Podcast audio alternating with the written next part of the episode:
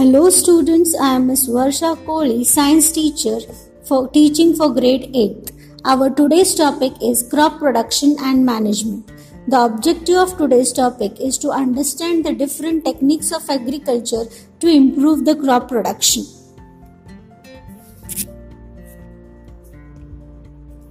The science or the practice of growing crops and rearing animals using to mankind on large scale for food and other purpose is called agriculture.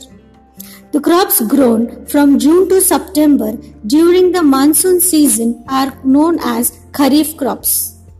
The crops grown from October to March during the winter are known as rabi crops.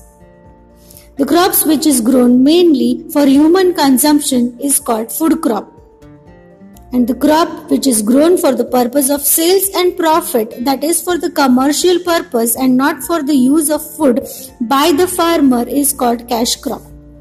The preparation of soil for farming involves the three steps namely plowing and tilling, crumb crushing and leveling.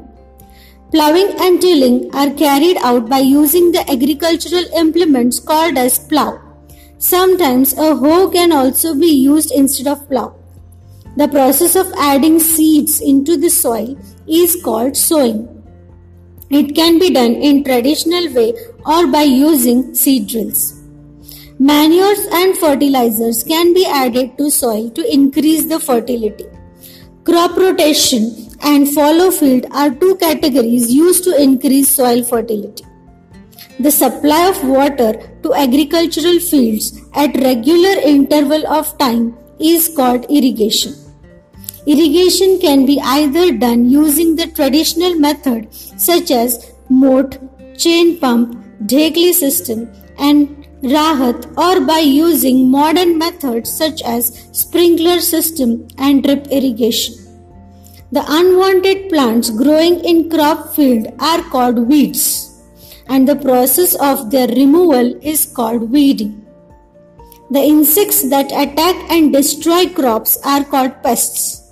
The chemicals used for their destruction are called pesticides.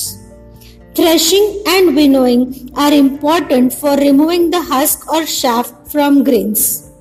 On the large scale, the sun dried grains are stored in the silos, godowns, and granaries nitrogen fixation, nitrification, nitrogen assimilation, ammonification, denitrification are five main processes of nitrogen cycle.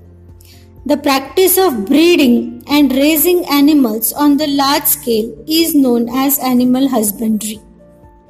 The animals that provide food to us are divided in three categories dairy animals, poultry animals, and fish farming.